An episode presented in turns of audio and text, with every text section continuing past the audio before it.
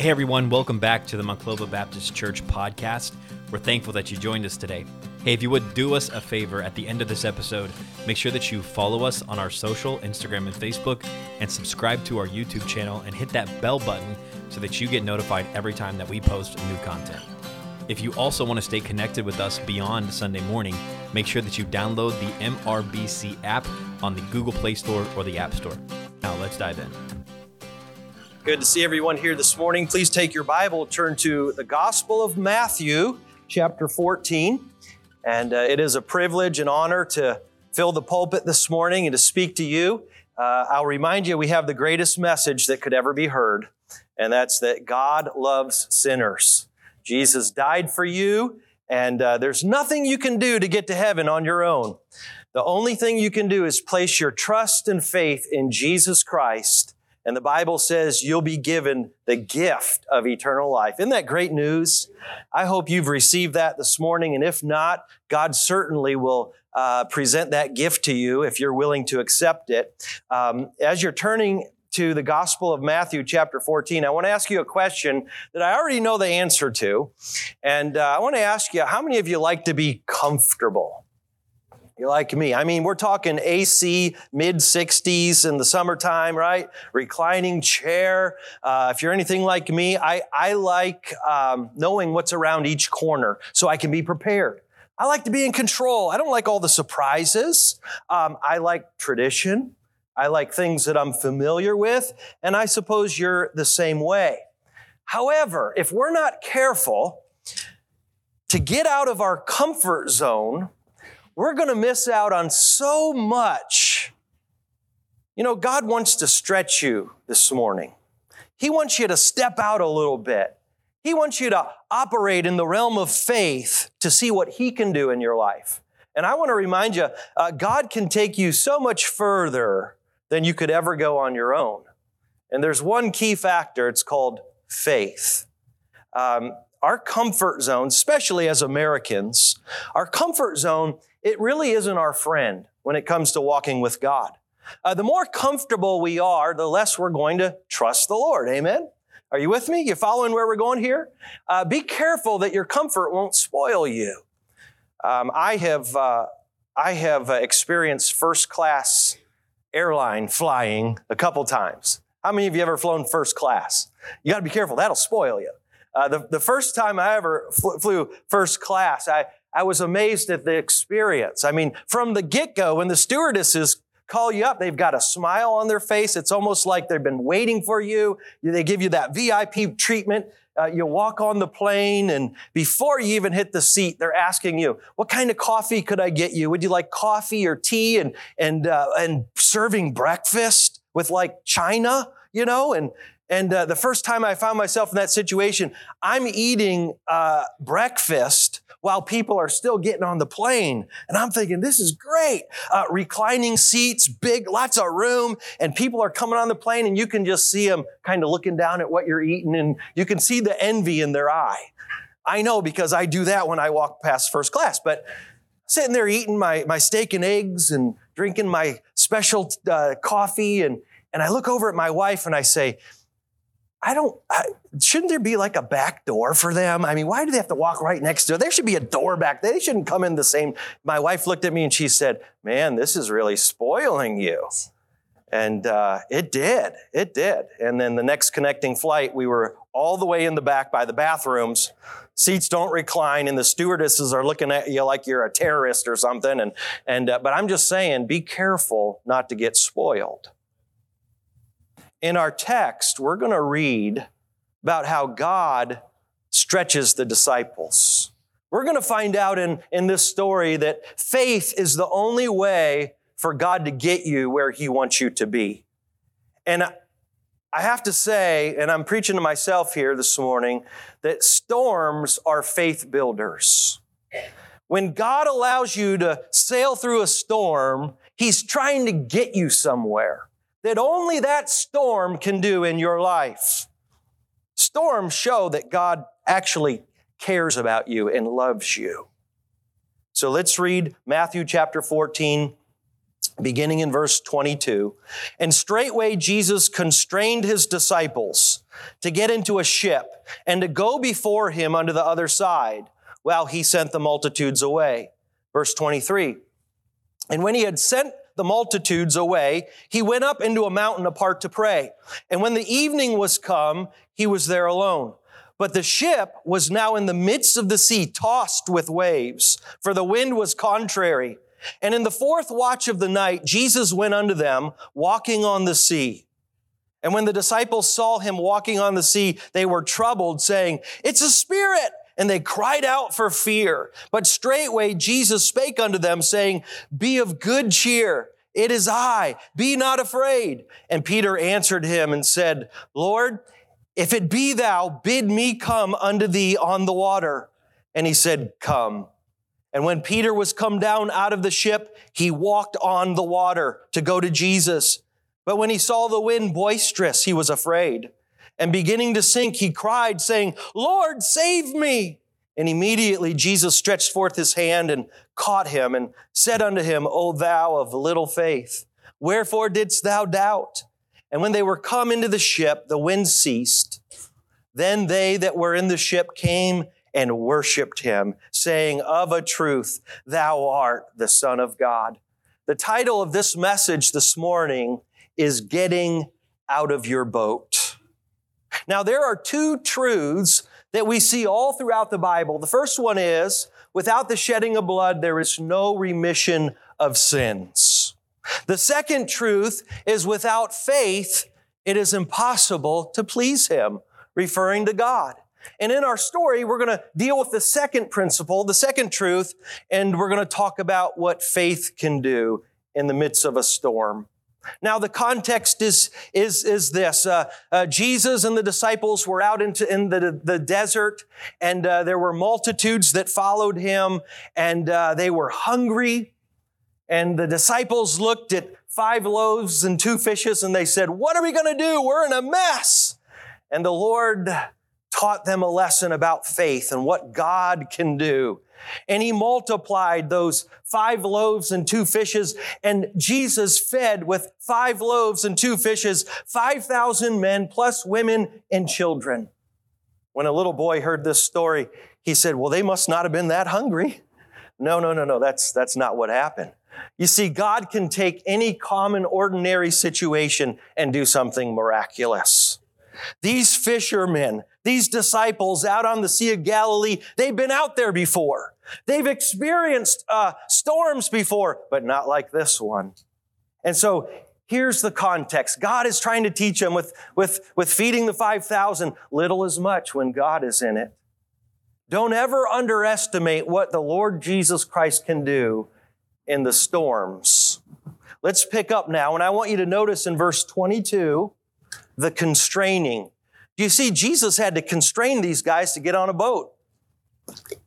Notice again, and straightway Jesus constrained his disciples to get into a ship and to go before him unto the other side while he sent the multitudes away. So what that tells me is these disciples, they did not want to get into the ship to go on the Sea of Galilee. They just, Jesus actually had to constrain them to get in that ship and to go. And, and why is that? I don't know, but I, I know in my life when the Lord says, I want you to go here or I want you to go there, quite often I'm hesitant. Are, are you like that sometimes? I mean, these guys, these were some professional fishermen.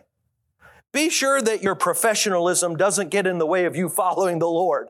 Hey, when God says go, it's not always going to make sense. And that's where faith comes in.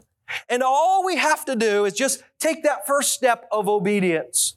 Regardless of what we see, I would imagine maybe they were tired. That's why they didn't go, perhaps. Most likely, James or John, they took out their, their, their, their phone and said, Look at the weather app. Jesus, do you see this? Come on, the weathermen, they're never wrong. Uh, Jesus is looking at that saying, Hey, listen, boys, I want you to go. It's not always going to make sense. Jesus is sending them right into a storm. That does not make sense. Let me tell you, following the Lord is not always going to make sense. But He wants you just to take that first step. He's not always going to show you the big picture. Can I tell you why? I was thinking about this. If He showed us where we're going to end up without the journey first, we would never take that first step. But as we take that first step of faith and obedience, can I tell you what happens? We grow. You take one step and we grow. You take another step. Your trust in the Lord grows. And by the time you get out on some deep water, you've got a track record and you know what God is capable of. And I'm just saying, the Lord, He had to constrain them. What if they didn't go? They would have missed out on seeing the Lord walk on water. So here they are. Uh, they're taking that first step of obedience. It, it, it doesn't make sense. But notice in verse 23, the Lord is watching. Verse 23, uh, a heavenly perspective. And when he had sent the multitudes away, he went up into a mountain apart to pray. And when the evening was come, uh, he was there alone. So the Lord will, will call us and send us out to go do something. And he's seated up at the right hand of the Father. The Lord's up in this mountain and he's got a heavenly perspective. He's looking down and he sees the, the big picture. He knows exactly what's going to happen. He knows exactly where he's sending you and me. He's got our back. We can trust in a God like that, that knows everything, that sees everything. He's not going to send you somewhere and say, well, I have no idea how this is going to turn out. He's not going to do that. Years ago, we had a we had a, an activity at our church, and and uh, in the gymnasium, there uh, you could go upstairs and you could look out some windows and you could look down on the gym. And we had this uh, team building activity, activity where you would uh, you'd pick a, a, a, um, a teammate and uh, you would be blindfolded in the gym and you had to walk through an obstacle course and uh, you are on your phone with your with your teammate. He's up looking down over the gym and he has to walk you or she has to walk you through the obstacle course. All you had to do was trust and walk. And so they would they would look out and say okay what i want you to do is i want you to take uh, two steps. And they, they would take two steps and they're blindfolded. Okay now i want you to turn about 30 degrees to the left and they'd turn to the right. No, to the left, to the left. Okay, now take step over, just one step over. And you know what I noticed? How hesitant everyone was that was blindfolded because they had to trust the voice. They couldn't see, but you, at the end of it, when they took the blindfolds off, they, they, you, you realize this was simple. All I had to do was take two steps, a step over here, turn this way. It was really easy if you just trusted the voice. And I thought about my walk with the Lord and how, how simple life would be if I just had the faith to follow and trust. And you could actually enjoy walking through something like that. And you see, that's the picture here is the Lord is up on a mountain and he could see them even when they couldn't see him. He said, go. I want you to go to the other side. All they had to do was just go and enjoy the journey. But look at verse 24 obedience can lead to rough sailing. But the ship was now in the midst of the sea. They were probably about three and a half miles out because I think the sea was somewhere around seven miles, and uh, they were tossed with the waves. For the wind was contrary. Have you ever been there? You, you, you muster up enough faith to follow the Lord and go where He wants you to go, and then you run right into a storm. And it just seems like, man, the more I try to do for God, the more resistance there is. That's a good thing. You can't grow without resistance. So being tossed here and there, it's not always a bad thing. Obedience can lead to rough sailing because God is trying to produce something in you. You can be exactly in the will of God and in a storm at the same time. Did you know that? Uh, pastor uh, last Wednesday night. It was a, a, a, fabulous study through the book of Jude. And he was teaching us uh, uh, that, that this idea that God just wants you to be happy all the time and prosperous and wealthy and, and have great health, that's not the God of the Bible. We are called to suffer from time to time. And that doesn't mean that God is pouring his wrath out on you. It doesn't mean that God doesn't love you. I'm just saying this morning, God wants to work in you and through you. Obedience can lead to some rough sailing, but that's where we get stronger and that's where our faith grows. And quite often we scratch our head and we think, well, this is strange. I, I obeyed God and now I'm going through a really hard time. Well, Peter said, Beloved, think it not strange concerning the fiery trial which is to try you. It's not a strange thing, it's a God thing. Storms are bridge builders, and they will build your faith. It's God's plan for your life. And we need to be careful that when we step out by faith and we're tossed uh, and there's resistance, we need to remember this. Listen, when you're in the middle of that dark storm, don't, do- don't doubt in the dark what God gave you in the light. You know what, you know what storms are? Training wheels are taken off. I mean, I, how many of you like these mountaintop experiences? Where just you, I mean, you're singing victory in Jesus and you're living it and experiencing it and sharing it. And God says, okay, you're doing really good. Time to take the training wheels off. And He brings a little storm in your life. Hey, don't, don't forget about those mountaintop experiences. God is with you on the mountaintop and God is with you in that valley. Notice in verse 25, again, storms are good. Uh, why? Because that's where Jesus shows up and reveals himself in a miraculous way. Look in verse 25. And in the fourth watch of the night, Jesus went unto them walking on the sea.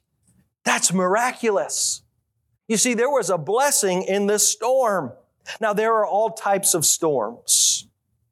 And you need to remember when your life is shattered by something, God is very creative. And God will take that shattering and He'll take all those broken pieces scattered everywhere. You, you, you lost the, the picture of life. You lost the purpose. And, and God sees all these scattered pieces and He brings them together and He creates a beautiful mosaic that could only be made through that shattering. Stick with the Lord. Don't lose faith. He's working something in that storm. Now, there are all types of storms. There's, there's storms of correction. I hate those storms because I know I did this. This is my fault. Uh, there's storms of perfection. There are circumstantial storms where, where there's, there's just no control. It just, it just happened. By the way, as a side note, we live in a sin cursed world. Bad things are going to happen. Maybe there's someone here this morning and some really bad things have happened to you. Don't shake your fist at God. God says, listen, I gave man a free will. I started this thing out perfect. A, a, sinless world, a paradise. And man is the one that messed it up. Sin came into the world and death by sin. So death is passed upon all men for that all have sinned. This isn't God's fault that we live in a sin cursed world. Just, just remember that when circumstantial storms come your way. Sometimes there's theological storms. And God will rock your world and you just won't find anything in the Bible. Uh, this makes absolutely no sense. This is challenging my theology. Oh yeah.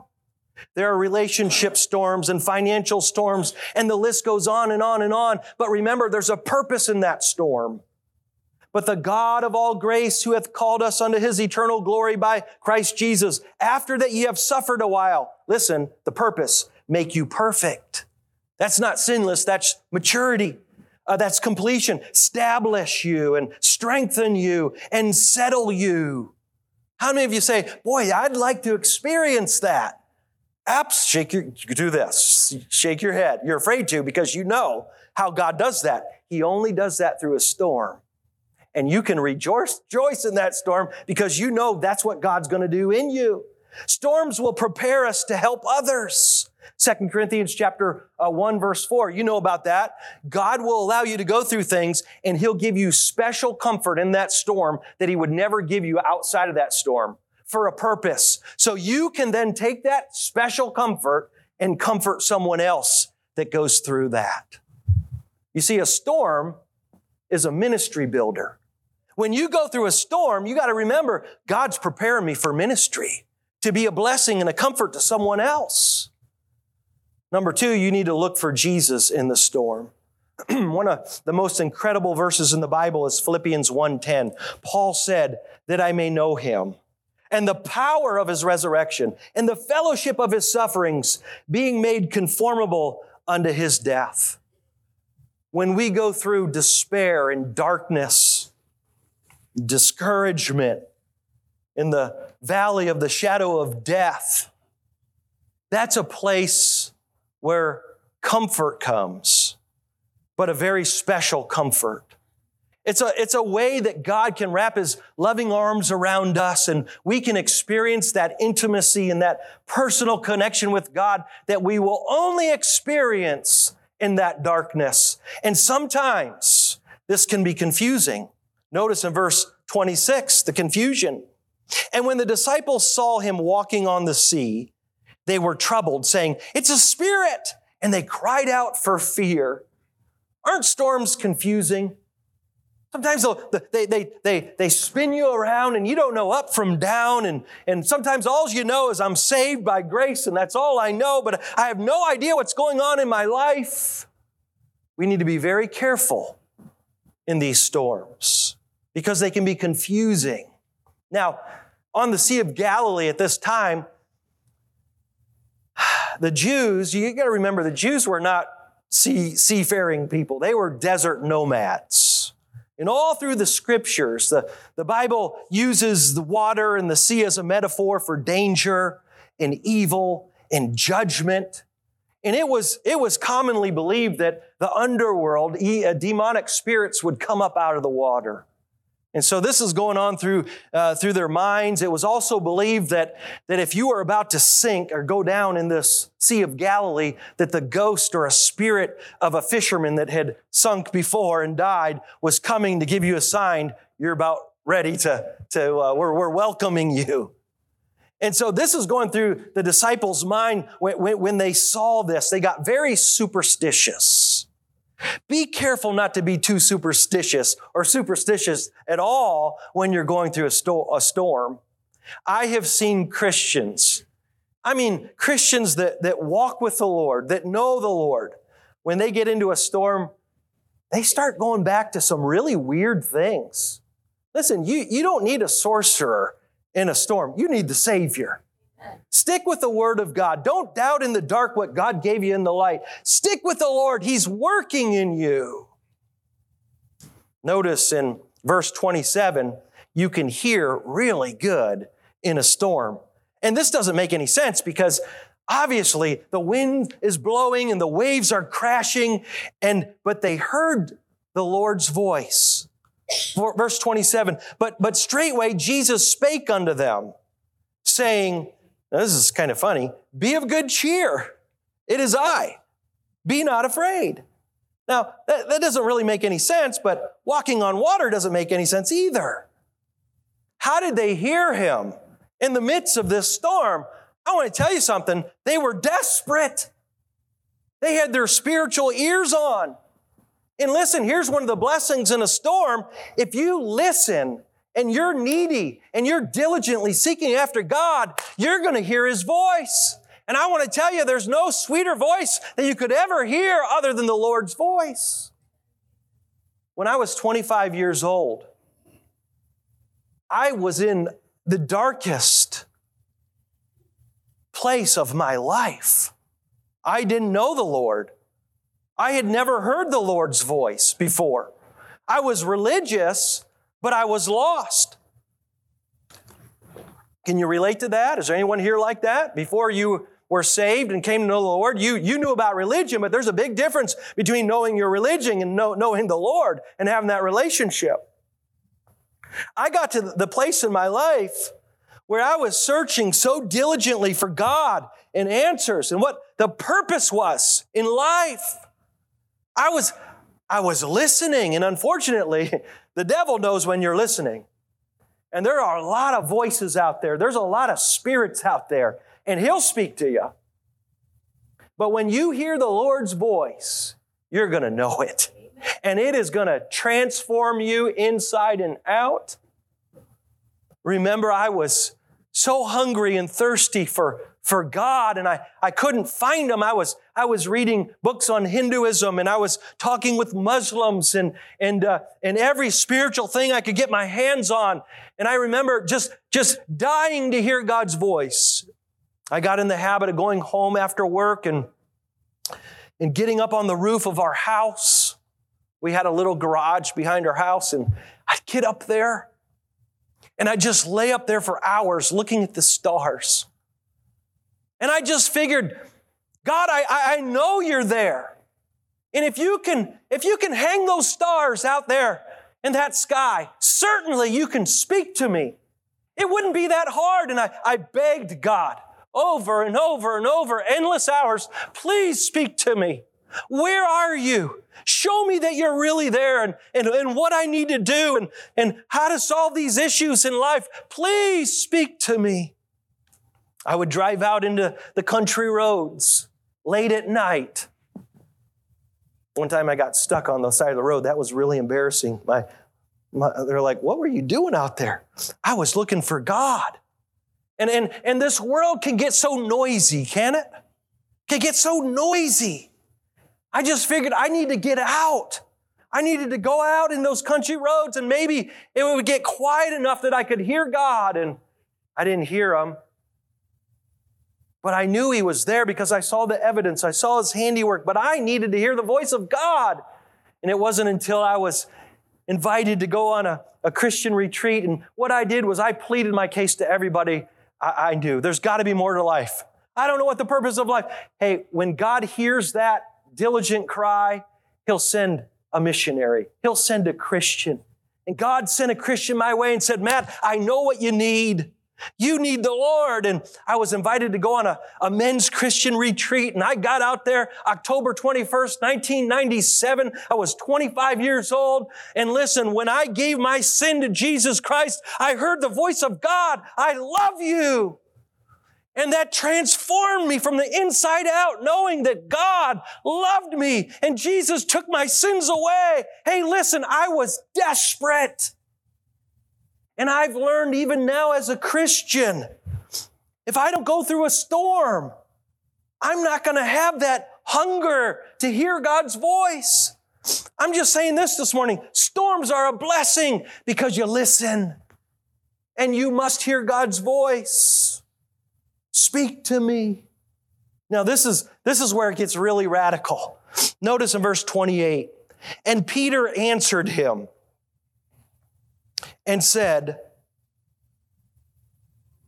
Lord, that's a good way to start out. Lord, it shows submission and authority. If, so Peter's doubting, if it be thou, bid me come unto thee on the water. Now that's pretty radical right there. I like that. You know what Peter's thinking? Peter's thinking, listen, this boat is going down. This boat is sinking. And my only hope is Jesus. If that's Jesus, my only hope is Jesus. Can I tell you, if you're here and you're not saved, your boat is going down. And without Jesus, there's no way you're going to get to heaven. You will sink and you will be found guilty before a holy God and you will not go to heaven. There is a literal heaven and there is a literal hell. You must be born again. You need Jesus. Some people, they think, well, I'll put one foot in the boat of Jesus and one foot in my boat. Your boat has a hole in it. It's called sin. You got to take both feet and put it and trust in Jesus. Amen? But Peter's thinking, uh, we're going down. And I, and I know we serve a radical God. Peter's thinking, I know back in Matthew chapter 8, Jesus was able, he was just sleeping in a boat. I mean, we were going down in that boat and he's just there sleeping and he had power over the elements, the water and the wind. If that's Jesus, I'm going to be okay going out there with him. Maybe Peter's thinking, uh, back in uh, Matthew chapter 10, he gave them power against unclean spirits to cast them out. We're talking about the original Ghostbusters here. Amen. And he's thinking, if I get out here and this is not Jesus, I've got the power given to me to cast this thing. I don't know. Maybe, maybe in, uh, he remembered in Matthew chapter 11, verse 28, when Jesus said, Come unto me, all ye that labor and are heavy laden, and I will give you rest. Maybe Peter's thinking, I remember that voice. Uh, when, when the Lord said, Come, come unto me, there was such passion and truth and in, in, in, mystery. Maybe if I could just get this, whoever it is out there, to say, Come, I'd recognize that voice and I'll get out there. I don't know, but I know that Peter said, all I need to do is I, if that's Jesus, that's where I need to be, and I'll be safe out there. Some of the earliest memories I have were in the water. A little baby pool and and the, the earliest memories, I, I, grew up in the water. My mom says I, she thinks I was part fish. I think maybe maybe I'm one of the missing links or something, but evolved into, you know, but uh, I grew up in the water. And, and I remember watching the, the, the, the, guys jumping off the diving boards, and man, I wanted to do that. I remember the first time ever jumping off a diving board. And, and I get up there, and man, it was only about this above the, this far above the water, but I got up there. It looked terrifying, just a little guy. I mean, it was, oh, I don't know if I want to do this. And you, you, you back away. But can I tell you, I remember jumping in that water. Can I tell you why? because my father was down in that water. My dad was down there. And he's down there saying, Come on, Matthew, you can do it. I'll catch you. I'm down here. And that gave me the courage to jump, to take the plunge, because my, my, my father was down there. And wherever my father was, as a little boy, I knew I was safe. Listen, church, your father is beckoning you. Hey, come on out. Step on out by faith. I'm here. You're going to be okay. I can control the wind. I can do amazing things with water. I can turn it into wine. I can, I can part the Red Sea and make the water congeal together. Uh, back in creation, I, I separated the waters and made the sky and the firmament. I can make an axe head uh, uh, uh not sink. Hey, the Lord can do anything with water, and He can do anything with you. When's the last time you did something for the first time? Hey, when's the last time you did something completely by faith? You say, well, that, you're getting a little radical there. We serve a radical God. We serve a God that says, hey, nothing is impossible. Nothing is too hard for me. And I want to, I want to work through you. And it's not about your capability. It's not about your professional experience. Matter of fact, the weaker you are and the less experience you have, God says, Oh, now I can work with that. Because when I do something miraculous and a person like that, they're not going to take the glory for it. They're going to lift me up. This is exciting stuff.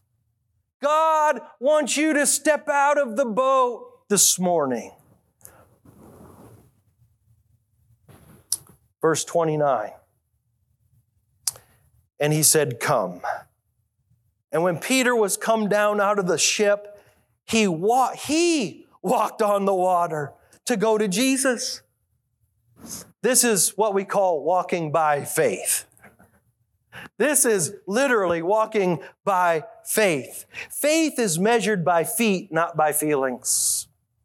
We need to put some shoe leather to our faith regardless of, of, of where we are and where God is calling us. It has to be by faith because without faith, it's impossible to please Him. Faith is a mark of spiritual maturity. Faith starts where logic ends. Faith is equated to relinquishing your control and capability. You ever go to the imagination station downtown? You ever ride that, that bike? It's like 25 feet on a wire and you, you ride on this bicycle across this wire. I remember the first time doing that. Remember, you get up there if you're crazy enough to do it, and, uh, and they have a weight on the bottom of it. And um, I'm not, you know, I can't give you all the technical things, but it's impossible unless you weigh like 1,500 pounds. It's impossible for you to tip over because of this weight down there. It's math. You figure it out. But you're not always going to understand that stuff. You look at it you say, I ain't doing that. There's no way. I mean, what if that thing starts going like this and, you know, and, but it's impossible. Don't trust your eyes. trust the word. But you know, you, you get out there, the first, the, the, the scariest part is that first little pedal there once you get out. But once you get out, you know what happens? You realize I'm not, I'm not to die. And uh, and you start enjoying it. Matter of fact, you start doing this, hey, you know, and uh, hey, faith is kind of fun. It's it's it's radical, but it but it's it can be enjoyable. Remember uh, one time there was a there was a lady. Um, let's just put it this way: she wasn't she wasn't skinny, okay? And they put the they put the belt around her, and it drew a crowd because now people are thinking, now we're going to see if this really works. And she she gets out there, and she lost it. In the I mean, she they had to pull her back in. And it was it was you know it was doing that. They had to pull her back in. And uh, but she didn't die. He, she trusted something that didn't make sense to her. But but but i see it this way. I, I see peter. He's he's got he's got a he's the, the lord says come. And, and he's going down the boat's going down anyways. Listen this boat this world it's going down Hey, we're all gonna, unless the rapture happens, we're all going down. We ought to just step out by faith, amen, and trust the Lord and, and live it up for the Lord because this, this world is going to hell. We're, they say, well, you're so heavenly minded, you're no earthly good. No, you can be so earthly minded, you're no heavenly good. Hey, we're gonna, uh, born again believers, we're gonna live with the Lord forever and ever and ever and ever. I, I'm afraid of having regrets. I just want to let go of the boat and step out by faith and have all of eternity to, to look back and say, at least I tried. But I look at it this way. Here's Peter. He's got his hand on the boat. The Lord's saying, come. And he puts one foot down. And he looks at the Lord and the Lord just kind of smiles. You see, Peter's about to learn a, a very valuable principle. He, he puts his right foot in and he, right foot in, left foot out. No, no. He tries to, he does the right foot and then the left foot. And the Lord's just kind of smiling. You're going to get it here in a second. And Peter realizes that it's either both feet or he ain't going out on the water. It's either complete trust in the Lord or God's not going to use it. Peter realized he had to put both feet out and completely let go of the boat. And that's when the miracle happened. I don't know where you're at here this morning. Maybe your boat is experience. And by the way, it's all comfort. Maybe your boat is tradition. Maybe your boat is religion. Maybe your boat is self-sufficiency. Maybe your boat is pride. Maybe your boat is a relationship. Whatever it is, you gotta be willing to let go of that comfort. And again, there's nothing wrong with comfort, but when the Lord is beckoning you to come, you better let go and watch God do something miraculous in your life. Think about all the things we do in life by faith. We drive by faith. Have you thought about that? Today, on your way home, you're going to be zipping by cars, sometimes this close, and you don't even think about it. You're trusting your life with people going by and you don't even think about it. One wrong move and, and you're dead. But we drive by faith. We eat by faith. How many of you like Cheerios? Do you examine every Cheerio before you put it in your mouth? You read the box, and what you read, you read the word, and you just trust it. There could be rat poisoning in there. Speaking about eating by faith, I think it was the first week I started working here uh, six, seven weeks ago, uh, Paul Taylor and I, we went out uh, to make a hospital visit, and it was lunchtime. And I said, uh, Paul, uh, let's get some grub. He said, I'm in. Paul always will eat, by the way. Uh, I know, I've noticed, you know what I like about this church? The guys like to eat. They never turn away a meal. And I, I fit in really good here. But I said, Paul, let's grab something to eat. He said, okay, what do you want? I said, I like, I like all kinds of, I like trying different types of food. I like all these ethnic foods. He's like, well, uh, let's do it. Like, cool, man. We're going to get along good. I said, I know of a Jamaican restaurant uh, over here on Bancroft Road. I, have always wanted to go there. He said, okay, let's, he didn't flinch. We get into this Jamaican restaurant. It's in a gas station on Bancroft Road. You know what Paul does? He orders curry goat. in a gas station on Bancroft Road. I stuck with the curry chicken, but I'm just saying we eat by faith. And it was really good, by the way. We drive by faith. Why not trust God by faith? Well, that sounds kind of risky. risky, as if God doesn't know what He's doing. God knows exactly what He's doing. I, I, always think about this story I heard about um, some, some guy coming to a river and it was winter time and, and, the, and um, the river was frozen, but he was afraid of falling in because the ice wasn't, wasn't that frozen. And so he's on his stomach and he's just carefully going across because he doesn't want to fall in. And he looks up and he hears some horses coming and they just run right across. It was only that deep. And how often is it with our walk with the Lord? We, he says, I want you to come. And we're like, oh, okay, Lord. You know, he's not going to let you go. He's not going to let you fall. But, but notice here's what happens in verse 30. Our focus is so important. But when he saw the wind boisterous, he was afraid. And beginning to sink, he cried, saying, Lord, save me. Get this now. Focus affects our faith and it can bring fear if it's not in the right place.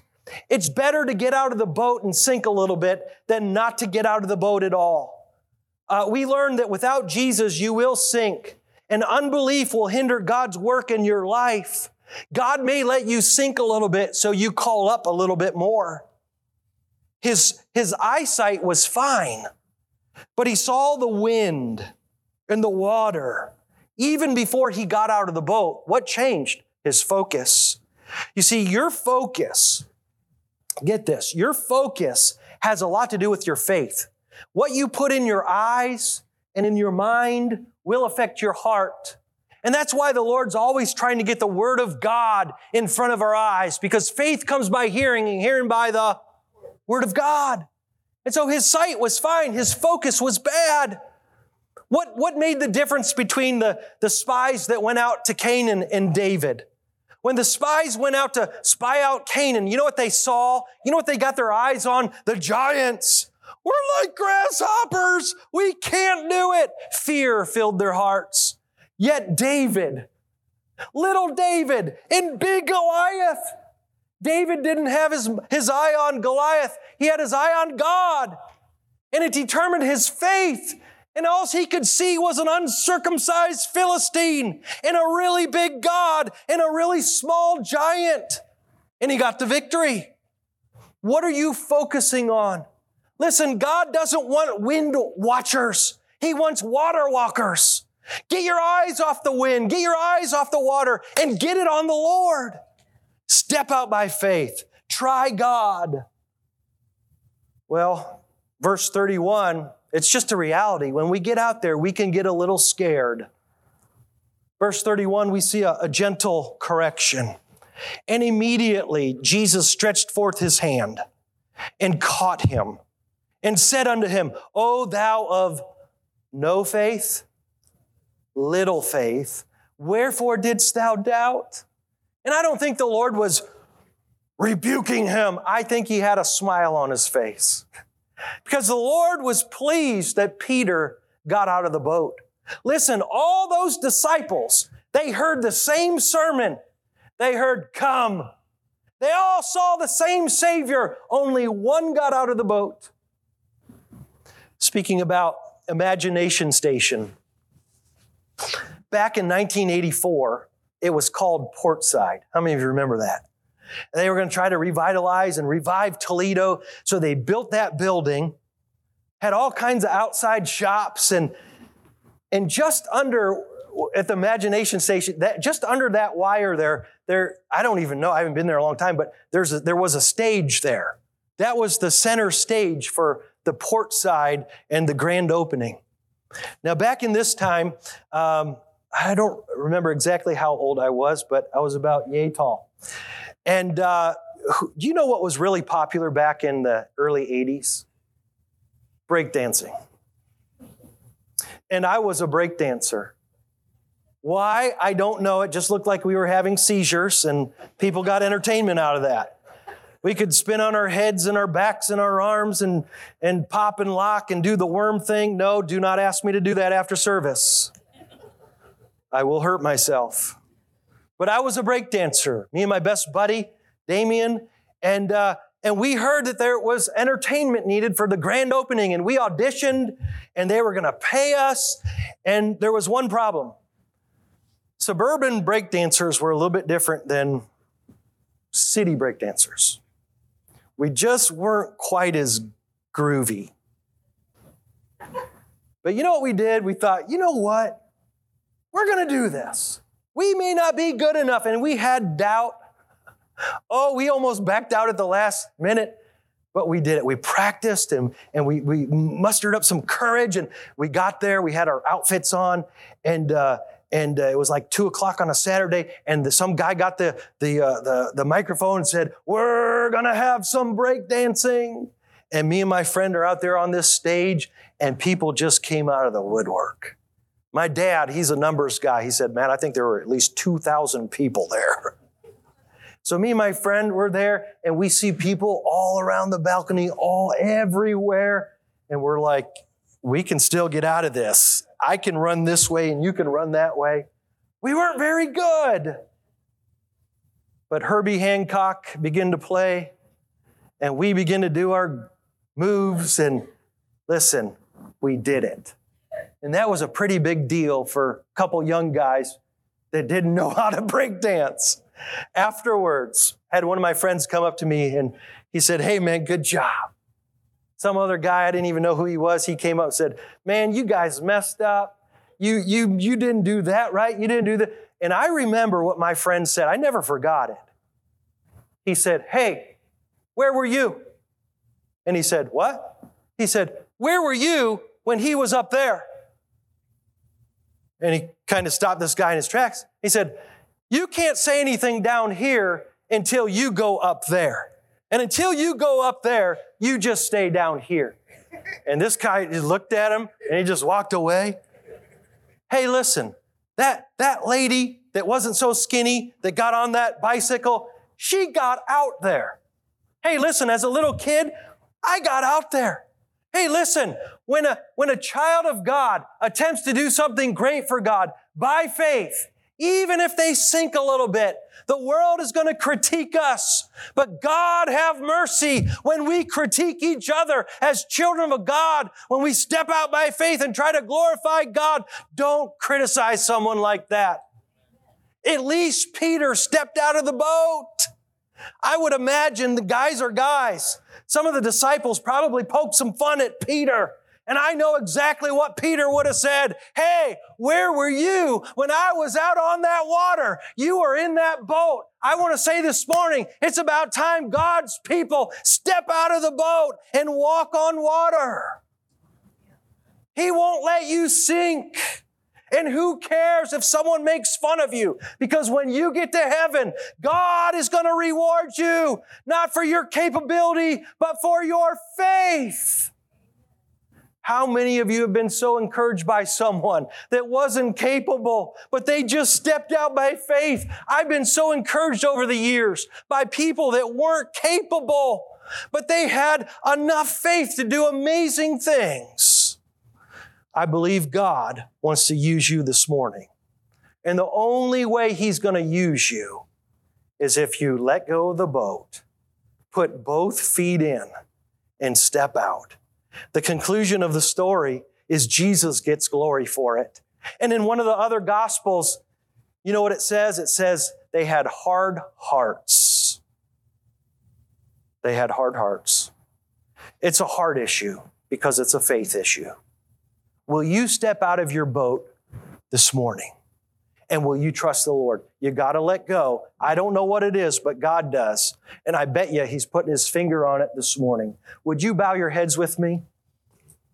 And as you bow your heads, would you ask the Lord and say, Lord, what do you want me to do? And what do you want me to let go of? You see, God doesn't want you just to survive a storm. He wants you to thrive in the storm. You just finished listening to a message from the preaching ministry at Monclova Road Baptist Church. If it was a help to you, make sure that you let somebody know about it. If you need help beyond this message, make sure that you follow us on Instagram or Facebook or check out our website, monclovabaptist.org, and we would love to connect with you there and help you with anything that you might need. Have a great week, and we'll see you next time on the Monclova Baptist Church podcast.